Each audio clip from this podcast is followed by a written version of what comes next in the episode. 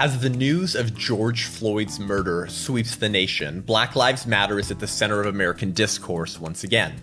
Immediately after covering for obvious racism in their own ranks, the media suddenly creates a racist narrative so we all know how much they care about fighting racism. Does the left believe that some Black Lives Matter or all Black Lives Matter? Racism certainly still exists, but nowhere is it more apparent and pervasive than the abortion industry. We will examine the left's weaponization of racism to accrue political power and their religious devotion to the greatest destroyer of black lives. I'm Seth Gruber, and this is Unaborted.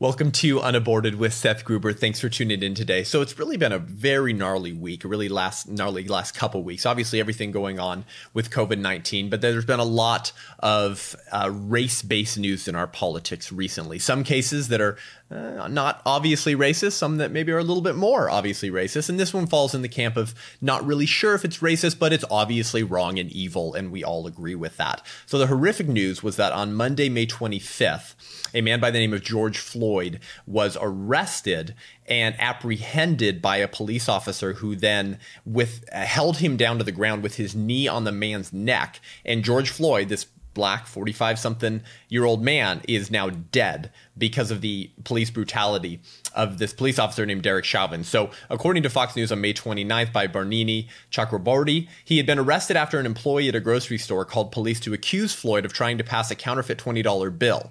Um, so strange thing to call the police on someone on, especially because from a distance you might not even be able to notice if it was a twenty dollar bill that was a counterfeit. But the story goes on and said Floyd, who is black, was then handcuffed by Chauvin, the police officer who was white, and pushed to the ground. And then a cell phone video that went viral shows Floyd's head is turned to the side, and he does not appear to be resisting. Chauvin has his knee pressed to the back of Floyd's neck for several minutes as Floyd is seen gasping for air and begging Chauvin to stop. He does not. Bystanders also heard shouting at Chauvin to take his knee off Floyd's neck. Uh, one of the other officers in this video does nothing as Floyd struggles for several minutes before going limp. I mean, really horrible video if you've seen it. Probably have already. It's gone viral. Uh, the a police officer in question, responsible for the, for the police brutality, along with the other police officers who stood by and did nothing, have been fired. And as of Friday, May 29th, Derek Chauvin is being charged with third degree murder. So we're all on board with this being evil. Everyone's in agreement with this. And yet we're going to get to some of the nasty partisan politics that are insinuating that one people across the side of the aisle are racist or racist sympathizers who don't believe that Black Lives Matter. Clearly, this was a case of police brutality. Absolutely horrible watching this man saying he can't breathe at the very end asking for his mother, clearly frightened and scared, thinking that he is going to die. And then he goes unconscious. And then by the time an ambulance shows up, they remove his limp body, and he's later announced dead. Absolutely horrible. The guy should have should be fired. He should be charged to the full extent of the law, and uh, and and have his I mean have his pension taken from him. Absolutely uh, despicable. And other reports have come out saying that multiple complaints over the years have been filed against this guy, but no significant disciplinary disciplinary action was taken by the police chief. But watching these disgusting insinuations arise from the left and even Christians accusing pro lifers like us of not caring about the brutalization and murder of people of color is truly nasty. And it's becoming more indicative of the state of our politics in 2020, especially in the midst of a increasingly political, politicized event with the virus and the government shutdown and in an election year. This does not help. It throws fumes onto the flame of our political discourse. So, case in point, this pastor by the name of Alex Early, who I'm friends with on Facebook, uh, he's the lead pastor at Redemption Church in Seattle, Washington.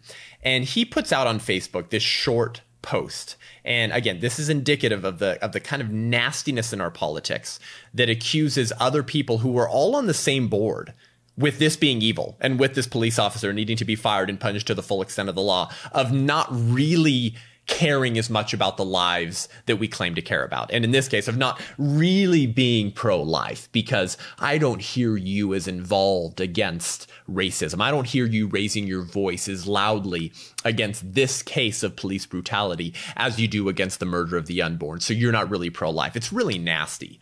So this pastor, Alex Early, posts out this Brothers and sisters who claim to be pro life, if you lift your voice on abortion but remain silent, on the never ending brutalization of people of color in our country, you are not pro life. You are pro birth.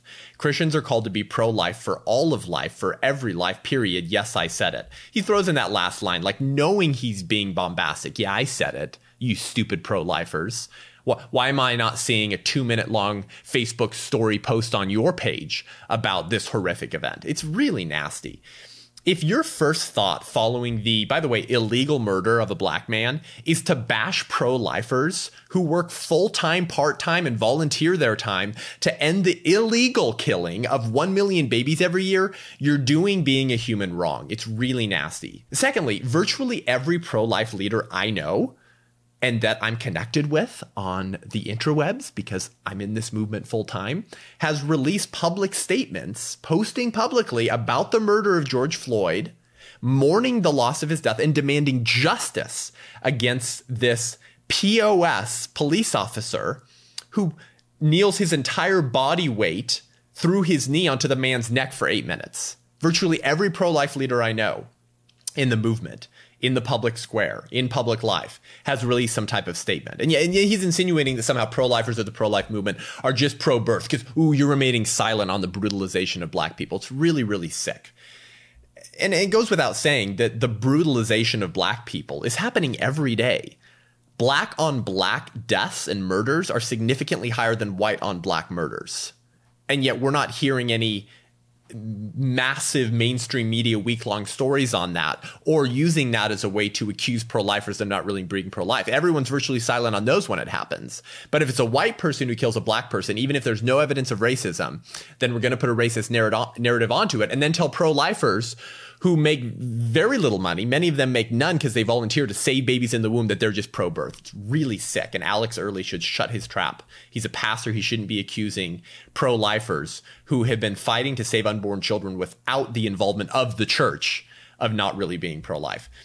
Thirdly, the reason the pro life movement is louder on abortion than anything else is because it's a pro life movement yeah, it's a movement about being pro life, and pro life means being against abortion and trying to end abortion.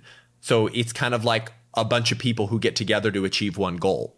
So naturally, the pro life movement is louder on abortion than they are on other things because the pro life movement's goal is to end abortion. Imagine asking why the American Cancer Society isn't as vocal about AIDS.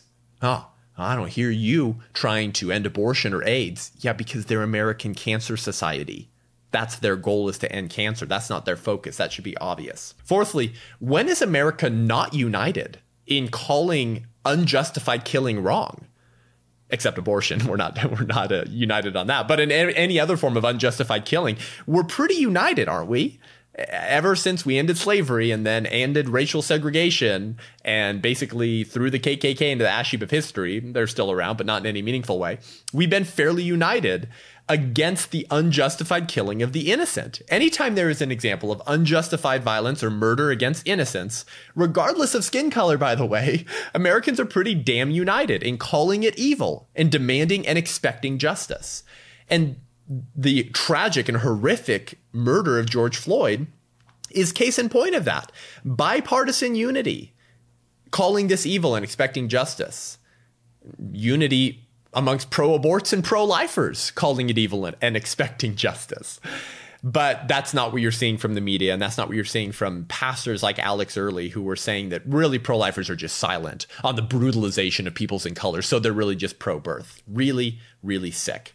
Fifthly, you also you can't expect the same level of involvement, devotion, or response from everyone when something like this happens. For example, would we expect the folks at the International Justice Mission, IJM, the people who fight sex trafficking and rescue women from the trade and try to expose traffickers, would we expect the people at IJM to bear responsibility for ending racism or abortion? Would we expect them to be as vocal and loud about ending abortion or racism as they are to ending sex trafficking?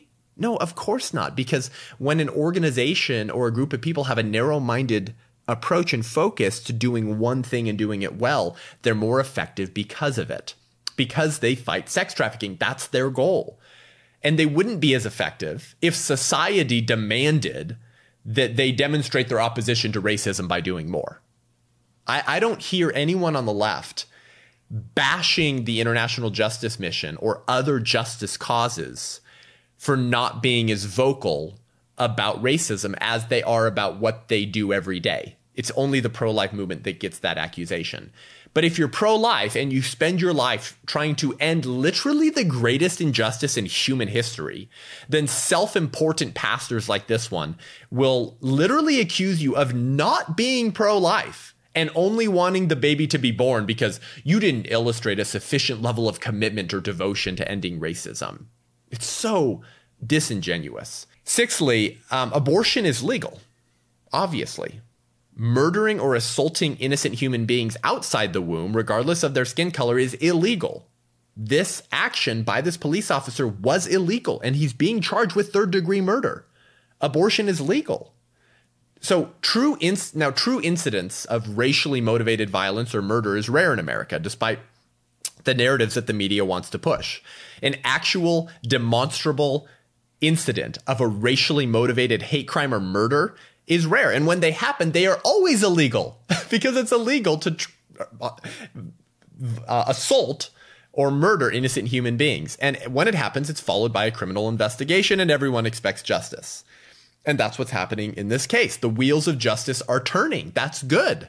He's been fired, as were the other cops who stood by and did nothing and he's being charged with third degree murder. However, there are no wheels of justice that turn for the unborn. And the murder of the innocent unborn children in our country is not rare, unlike cases of demonstrable incidents of racial violence. The murder of the unborn is not rare. 3,000 babies a day are murdered through abortion, which, by the way, disproportionately targets black babies. So pretending like that's that that those aren't different is ludicrous as pro lifers devote the vast majority of their time and resources to saving babies for whom it's currently legal to kill, but then critiquing them of only being pro birth because they didn't raise a sufficient level of volume that this pastor wanted to one horrific incidence of maybe racism. Alex Early says in this post Christians are called to be pro life, for all of life, for every life, period. Well, guess what, Alex? There is only one example of an innocent human life in America for whom it is currently legal to kill the unborn. So naturally, pro lifers spend more time and energy ending abortion. That should be self evident. Accusing pro lifers of not really being pro life because you perceive them as being silent or uncaring about the brutalization of peoples of colors is disgusting, untrue, and based on a fantasy narrative that is pushed by a partisan media. And we're going to get to that partisan media in a second and the really nasty state of our politics and how these political operatives are using a case that isn't demonstrably uh, proven to be racist yet to push that it's racist and then accuse people across the aisle of not caring about racism. And then how that impacts the debate over abortion. But first, uh, we're offering a new feature here at Unaborted. Starting soon, I'll be taking your questions on the show, anything related to the abortion debate, to our politics, to our culture, to the church, to faith, to family and uh, just give you my thoughts on it and hopefully help you in your pursuit to be a voice for the unborn. So we'll be right back with more of this nasty partisan politics and this racial event and how it correlates to abortion in just one second. In the meantime, I'm Seth Gruber and this is Unaborted.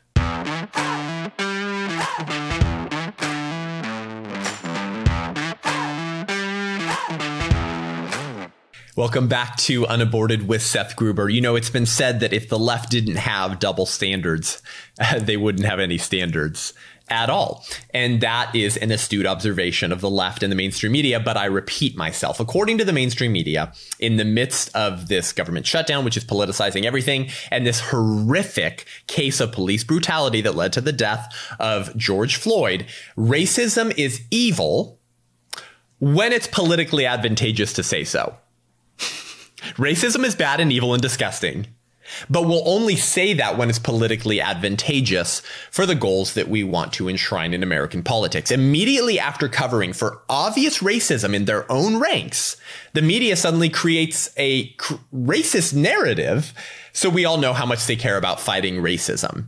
And this has been made more evident than ever before in the case of Joe Biden, who recently said in a podcast show interview with a man named Charlamagne tha God of the Breakfast Club podcast that if you have a problem figuring out whether you're for me or Trump, then you ain't black. This is literally what Joe Biden said. And uh, just so you know, I'm not making something as ludicrous of this as this up, even though you probably already seen it. We're going to play that clip for you now. Listen, you got to come see us when you come to New York, VP Biden. I a, will. It's a long way until November. We got more questions.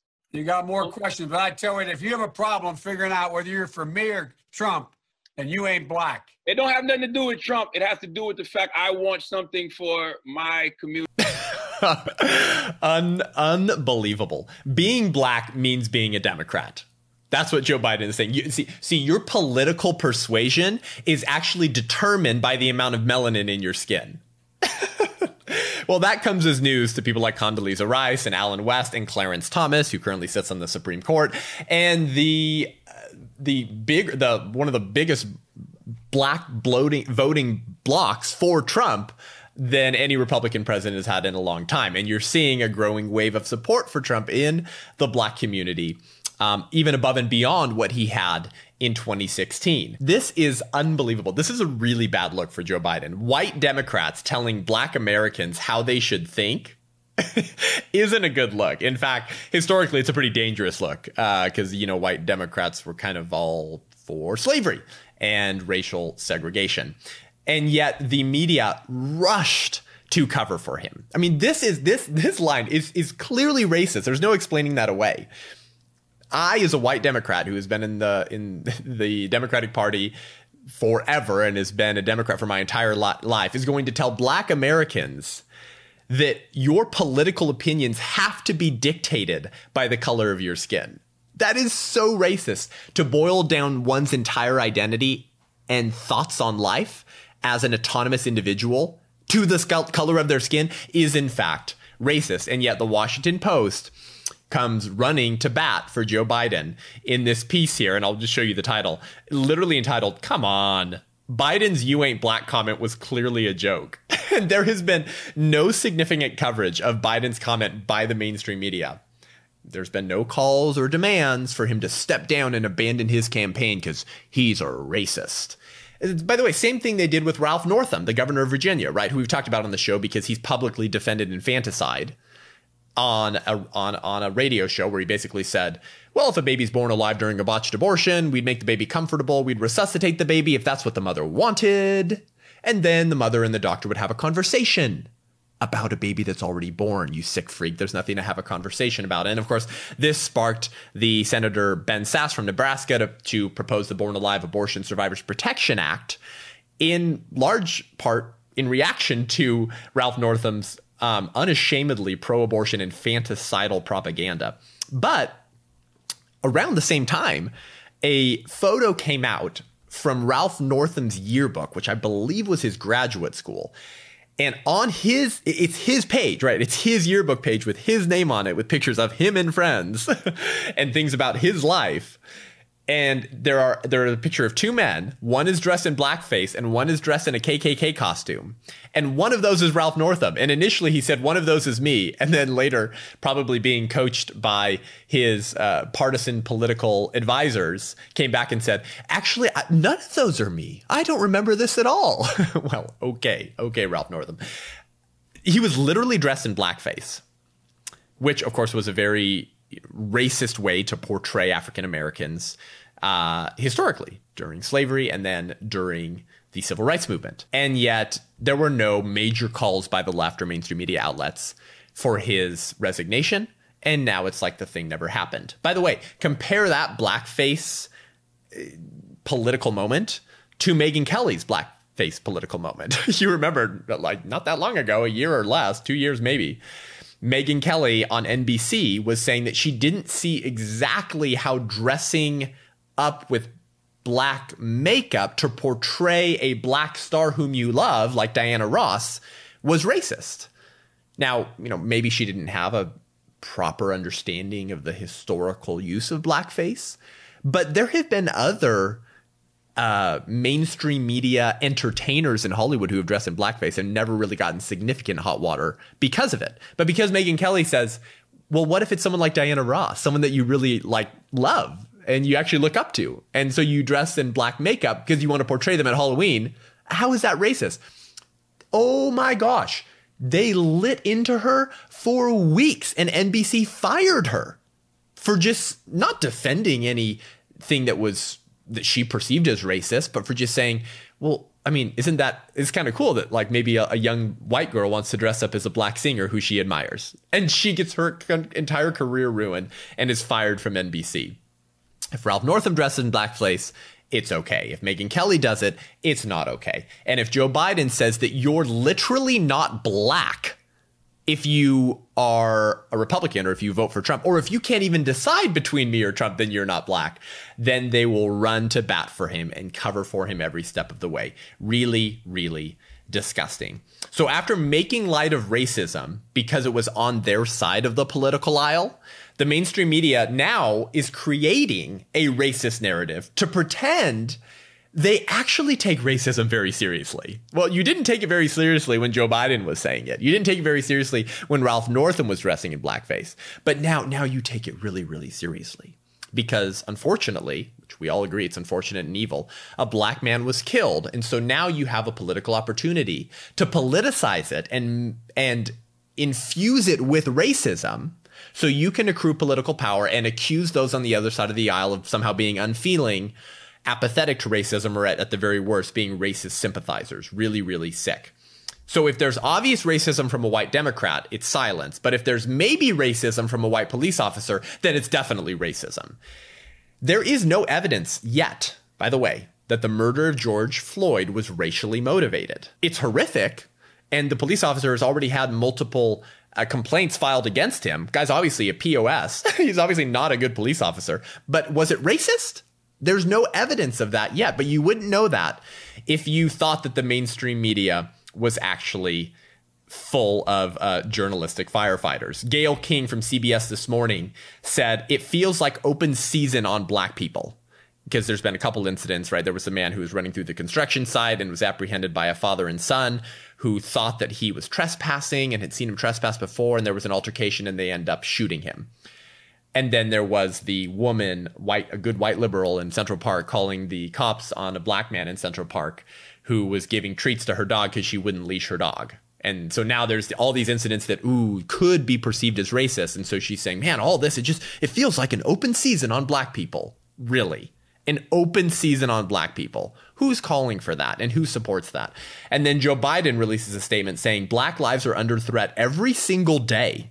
Every single day you see how they're politicizing this, infusing it with racism when it's not demonstrably been proven that the murder of George Floyd was racist yet, in order to accrue political power, continue to fearmonger black Americans to vote for Democrats and then accuse others on the other side of the aisle of being unfeeling about racism. And then, of course, Don Lemon talking with Chris Cuomo the other day, and he tells Chris Cuomo that Trump traffics in an environment that helps to lead to these kinds of situations where people think that these actions are normal. Really, really disgusting. And you see, right, how they're politicizing it and weaponizing racism to accrue political power by demonizing those on the other side of the aisle. So here is Don Lemon speaking out of his uh, rear end to Chris Cuomo. Maybe I need to understand or realize that the environment that this president has trafficked in can help to lead to these sorts of situations where people think that that sort of behavior, meaning the people who are doing these things, the people who are um, calling the cops on people falsely in Central Park, the people who are chasing people down the street in Georgia and killing them, that you may begin to think that your actions are normal, are normal. That you may begin to think that you, as the preeminent voice, can do things that are inhumane to other people and it will be accepted. and it will be accepted. So you see the environment that President Trump and his supporters is really what Don Lemon is saying traffics in creates an environment where police brutality by kneeling your knee onto the necks of black men for eight minutes is acceptable. How ra- basically racism is acceptable because of the environment that Trump traffics in. That's what Don Lemon is saying. And that therefore, and that furthermore, the people who perpetrate these horrific actions will actually be perceived as being acceptable. All because of what? All because of the actions and rhetoric of Trump and his deplorable supporters. Really, really disgusting. So you see how they're weaponizing racism, infusing events that have not been demonstrably proved to be racism to be racist, to fearmonger with particularly black Americans who the Democratic Party have treated like political pawns for decades in order to scare them into continuing to vote for Democrats, because only Democrats take racism seriously, not Republicans. Republicans are racist, and and uh, and they would love to put y'all back in chains, as Joe Biden once said, but not us. We care about Black Americans, so vote for us, despite the fact that any city with decades-long dem- uh, Democratic leadership have horrific rates of poverty, broken homes, broken families, high rates of fatherlessness, high rates of abortion, because they have created a, a dependency on the state where they're not incentivized to go and provide for their family and make the type of future that um, you can really only build in America. This type of weaponization of racism by Don Lemon is what the Democrats have been doing for decades, using racism as a political cudgel to bash and demonize Republicans as like racist sympathizers, despite the fact that you'll not find any Republican defending what happened here, while signaling how serious they take racism. We we're the only ones that take it really seriously. Because if you support Trump, then you're trafficking in an environment that encourages and makes this type of actions permissible, according to Don Lemon. If you only care about fighting racism when it's politically advantageous, you don't care about racism. If you don't call out and fight racism wherever you see it, then you don't care about the evils of racism. You only care about calling it out when it's politically advantageous. If you invent racist narratives to fulfill political goals for the America you want to see while ignoring actual incidents of racism on your own side of the aisle, then racism doesn't actually concern you, does it? It's just a tool for you to use when convenient to achieve political ends. And I think that is what is glaringly obvious in what has come out from members of the left in the mainstream media after this horrific murder and police brutality of George Floyd. Well, next we're going to examine really the most blatant example of of how racism actually is alive and well today. And that would be in the abortion industry. And the left's decades long Joe Biden treatment of that racism, which is to pretend that it's not there.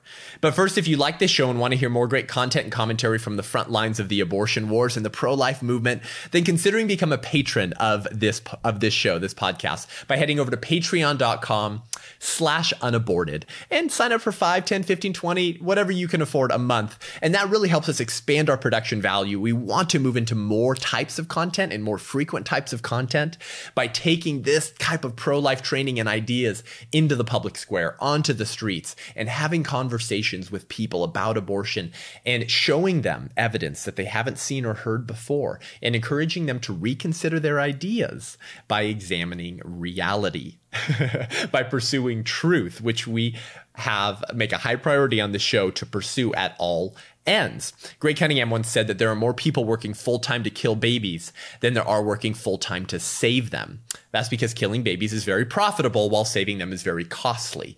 Help us with some of those costs so we can reach more young people, Christian leaders, and parents with a pro life show of like minded individuals so they can get equipped to defend life and be the pro life generation. Head on over to patreon.com slash unaborted, and we'll be right back with a whole lot more.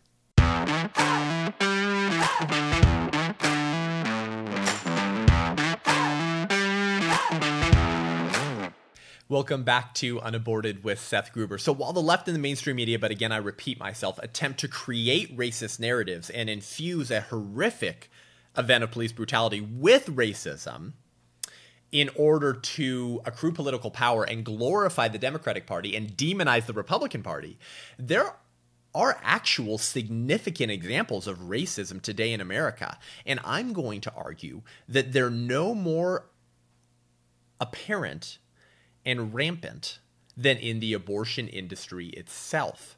And the left has been attempt has been participating in a decades long attempt to give the abortion industry the same type of treatment that they give Joe Biden and Ralph Northam or anyone else in their party that exposes any type of racist or bigoted um, underpinnings. They're just going to deny that and pretend like it's not there, or even worse, rush to those people defense by saying, come on, we all know that it was just a joke. And they've been doing this to the abortion industry for decades. And yet, the abortion industry is the clearest example of how racism is still alive and well today in America. And like I said, if you're not willing to call out racism wherever you find it, then you don't actually care about racism. You care about molding it into a political cudgel to beat Republicans and pro lifers over the head as unfeeling or racist sympathizers while you pander as some type of MLK in modern flesh to fearmonger to black Americans to get their vote. Margaret Sanger, who was the founder of Planned Parenthood, okay, was a racist and eugenicist who spoke at KKK rallies and wanted to use forced birth control to weed out blacks, disabled, and the mentally ill. That's who Margaret Sanger is. That's the founding of Planned Parenthood. Care no matter what. Except in reality, it's eugenics no matter what. Racism no matter what. Margaret Sanger wrote a piece in Birth Control Review entitled Birth Control and Racial Betterment. I'm going to say that again Birth Control and Racial Betterment. Using birth control to obtain racial betterment. And she was a racist and member of the KKK, so she wanted to use birth control to get rid of black people. So much for those black lives mattering. She wrote in this piece, quote, before eugenicists and others who are laboring for racial betterment can succeed, they must first clear the way for birth control. so she's saying if you're a racist who want to get rid of black lives, you got to set up the strategy in place to use birth control to achieve those ends. She says, like the advocates of birth control, the eugenicists, for instance, are seeking to assist the race toward the elimination of the unfit. Birth control of itself by freeing the reproductive instinct from its present chains will make a better race. Eugenics without birth control seems to us a house built upon the sands. It is at the mercy of the rising stream of the unfit. So without birth control, we can't achieve our eugenics utopia, but we can use birth control to achieve that utopia by getting rid of black people. This is the founder of Planned Parenthood, folks. And she wrote a letter, which we have the original copy of, in which I've read a photocopy of, to a doctor named Dr. Clarence Gamble. And in that letter, she made one damning sentence that should have ruined the integrity and reputation of Planned Parenthood decades ago, if you care about calling racism out wherever you find it. And she said, We do not want word to get out that we want to exterminate the Negro population. Now, when Planned Parenthood was founded, they were not performing abortions. That came later. But when it was founded, it was used part and parcel to get rid of the unfit, the mentally unfit, the disabled, and African Americans. And guess what? Planned Parenthood still gives out the Margaret Sanger Award. Guess who one of the recipients of that award is? Hillary flipping Clinton, who has been BFFs with uh, with every president of Planned Parenthood and of course would have been America's most pro abortion president. So Planned Parenthood has made no attempt to distance themselves from people who were racists while claiming that those in the Democratic Party and the mainstream media who respond to the beck and call of the abortion industry actually care about racism. No, you don't if you're only willing to call out racism when it's politically expedient. According to the US Census Bureau, African Americans account for about 13%, 13.4% of the population. But they obtain 36% of the country's abortions from 2015 figures, according to the CDC. So, a racial group that comprises 13% of the American public obtains 36% of the abortions. That's massively disproportionate. Um, that is on the higher end. Some studies have suggested 28% of the country's abortions, so between 28 and 36% of the annual abortions are obtained by black women, despite the fact that the black community represents 13.4% of the population. So you're left with this truth that abortion is the number one killer of the African American community. Horrific of all the different types of deaths that plague the black community, some of them being disproportionately higher than those same diseases or deaths are in other racial groups. Abortion is significantly higher. So that means that that Planned Parenthood alone kills more black lives in 2 weeks than the KKK lynched in a century. Planned Parenthood, all Black Lives Matter. Remember when it started, Planned Parenthood jumped on that bandwagon and said, We stand with Black Lives Matter. And the Black Lives Matter organization and website has Planned Parenthood affiliates on there and abortion industry affiliates on there, reproductive rights affiliates. Planned Parenthood kills more black lives in two weeks than the KKK did in a century. Oh, yes, but you're the anti racist. You're MLK reincarnated. You care about all black lives. Give me a break. So, the most dangerous place for an African American to be today in America is in the womb. You're more likely to be murdered as an African American life, human being, when you're in your mother's womb than by any supposedly racist cop or otherwise. Planned Parenthood and the abortion juggernaut know the disproportionate amount of abortions that the black community obtains. They know that. They know the statistics. So we shouldn't be surprised when Planned Parenthood's business strategies reflect that information, reflect the knowledge that African American women obtain a disproportionate amount of abortions. The Center for Urban Renewal and Education published a policy report in 2015 entitled The Effects of Abortion on the Black Community. And in that study, that report, they cited a study by Protecting Black Life that found that, quote, 79%, nearly 80, percent of Planned Parenthood surgical abortion facilities are strategically located within walking distance of African and Hispanic communities. So Planned Parenthood strategically plans the construction and geographical location of their clinics to be easily accessible by a racial group who obtains a disproportionate amount of abortions. To make it easier to kill black lives, to abort them, fulfilling the dream and the utopia of Margaret Sanger, which was less black people in America. Planned Parenthood is conveniently located to make it quick and easy to import and exterminate as many unwanted and undesirable black lives as possible. Oh, but one horrific incident that we all believe is horrific, where a black man was killed, was racism, and therefore we have to blow up the mainstream media narrative and accuse those on the other side of the aisle for not being sufficiently anti racist because they're not as loud as we are while you turn a blind eye and cover for an organization and industry that kills more black lives in two weeks than the KKK lynched in a century, and who plans the location of their clinics to exterminate and import as many undesirable black babies as possible. Disgusting. So, do some black lives matter or do all black lives matter? The left's answer just the born ones. Just the born ones, not the small independent ones, not the ones who are the most in need of our protection. The left and the mainstream media don't get to wax and wane about their outrage over invented cases of racism and the murder of people of color if they are willing to vote for racism and the murder of people of color. All of these infanticidal, feticidal apologists in the mainstream media who are just pro choice, right? They're just reproductive health advocates who decry racism and infuse narratives with racism are the very ones who will vote for any candidate as long as they're pro abortion. And if you're pro life, get the hell out of town. In fact, if you're a pro life Democrat, get the hell out of town. Pete Buttigieg, Joe Biden, the Democratic Party have made that very clear. If you're a pro life Democrat, get the bleep out of here.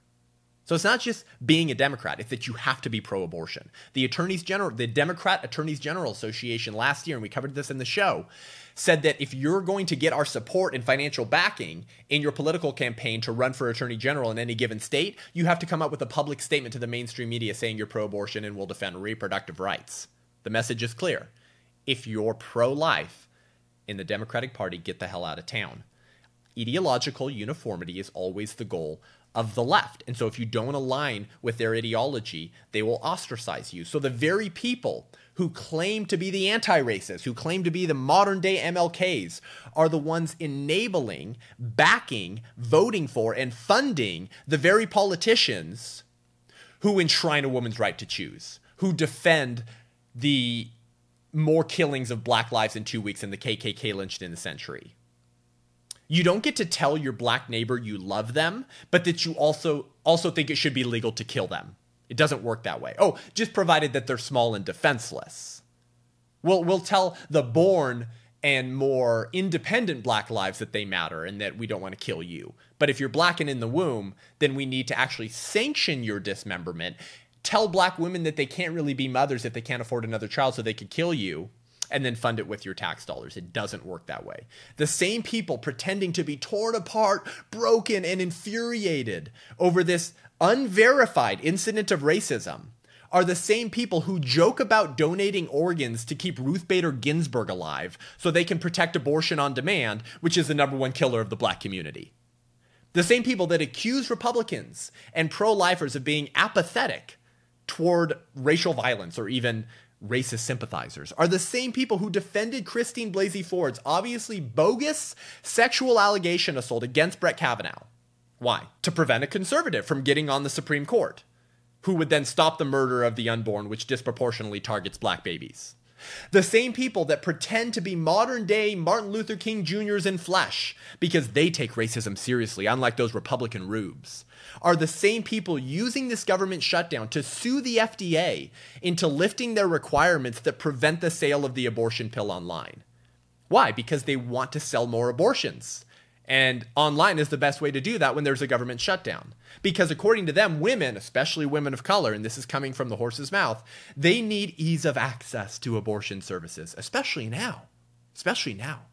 Black women and black families who, by a median average, make less than the white family, they really need to have access to abortion pills online right now because many of them have lost their jobs due to the shutdown and their families can't afford to have another kid they're literally telling black women that they don't have what it takes to be a mother in difficult times and so they should take a dangerous abortion pill to kill their baby because that's empowering and that's not racist at all. Unbelievable. You have to pick your narrative. Do some black lives matter or do all black lives matter?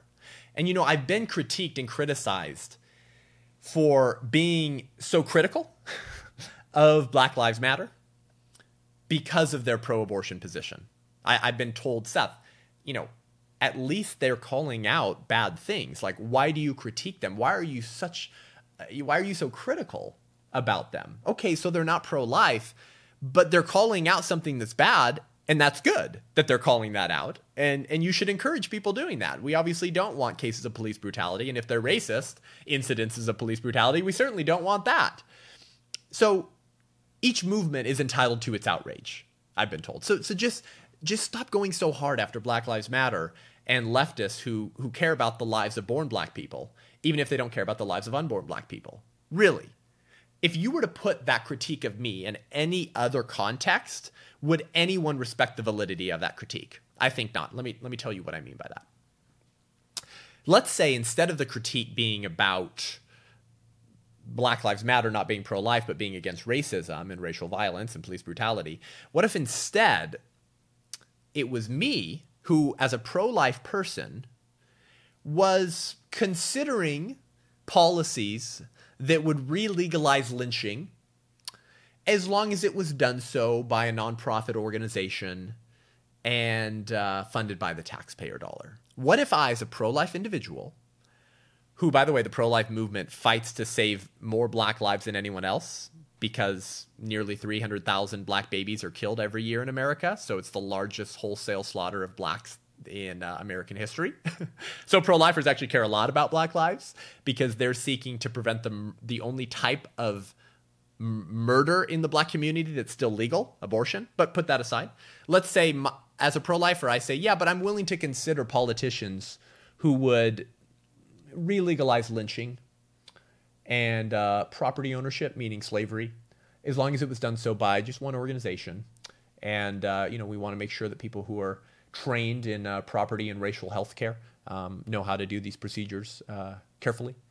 Then I'd be willing to consider that. Would anyone take my pro-life conviction seriously about the value of life in the womb if I simultaneously backed politicians and maybe even funded organizations that were promoting lynchings and slavery. Of course not. Of course not. I would undercut my entire position and credibility, wouldn't I? And it would be right of others to expose me for the fraud that I would be, right? I can't claim to care about black lives in the womb and then endorse and fund the slaughter of black lives out the womb. It doesn't work that way. But if I say that about people who pretend to care about racism but back the most racist organization in American history, Planned Parenthood, responsible for the biggest slaughter of black lives in American history, oh, then I'm just being unfairly critical. Oh, spare me. Ridiculous. If you care about science, care about facts, you have to follow where those facts lead, which is that life begins at the moment of conception. Okay, well, you say it's not a person. Okay, whatever functions you come up with and demand that the unborn meet to be a person can equally be used to find a born person who doesn't adequately meet those same functions and could therefore be dehumanized and killed as well according to your same standards. So the only way to maintain human equality and equal treatment under the law is by grounding human value and a right to life in the only thing we have in common, which is what? A human nature. That's the only thing we have in common. And that human nature began at the moment of conception. If that's true, then the only way for these partisan hacks who are using, who are weaponizing racism to attack their political opponents and fearmonger amongst black Americans to hold up votes. The only way for them to be consistent and credible in the public square is to decry racism wherever they see it. Not when it's politically expedient, not when it's only on the other side of the aisle, wherever you see it. And I'm making the point, as I have for the last 15 minutes, that the abortion industry and Planned Parenthood, the patron saint of the Democratic Party, is the biggest example of American racism today and is responsible for the murder of more black lives than the KKK or Margaret Sanger could have ever dreamed of in their wildest daydreams.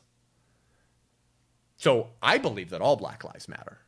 But the organization Black Lives Matter doesn't believe that. They only believe that born Black Lives Matter. And they, unfortunately, have been some of the most vocal defenders of the destruction of Black lives in the womb, as long as they're small and dependent and can't speak up for themselves and say, please don't dismember me. Unbelievable. Absolutely disgusting. So we are all in agreement. This is wrong. This is horrible. There's not been a single pro life or Republican who's expressed sympathy for the murder of George Floyd or is who just shrugged it off. We're all calling for justice. It's not clear that it's racist, but it's obviously evil and wrong. We're all on the same page. Unfortunately, I think that our political discourse is past a point to where it can be reeled in or saved. So either pro lifers and conservatives can simply play the nice game and not attack our political opponents in any meaningful or credible way because we want to play nice. We want to, we don't want to participate in the bombastic nature of American politics and let the left run roughshod over our politics, over freedom, over liberty, and of course over the lives of unborn children. Or we can meet them on the battlefield and we can give them a little bit of taste of their own medicine. If they're gonna, if this pastor Alex Early is gonna critique me and pro-lifers completely, unashamedly, and based off of no evidence that we're just pro-birthers, we're not really pro-life, that insinuation is that we don't give two bleeps about that baby once it's born which is demonstrably false if you know anything about the pro life movement and pregnancy resource centers.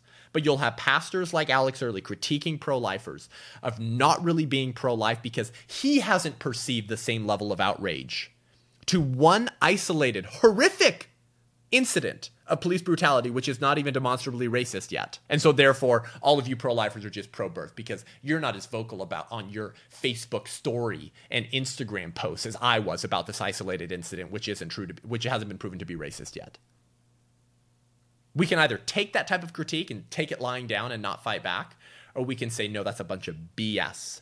The pro life movement is the movement of human equality. We're the biggest defender of black lives because the largest slaughter of black lives is happening in the womb.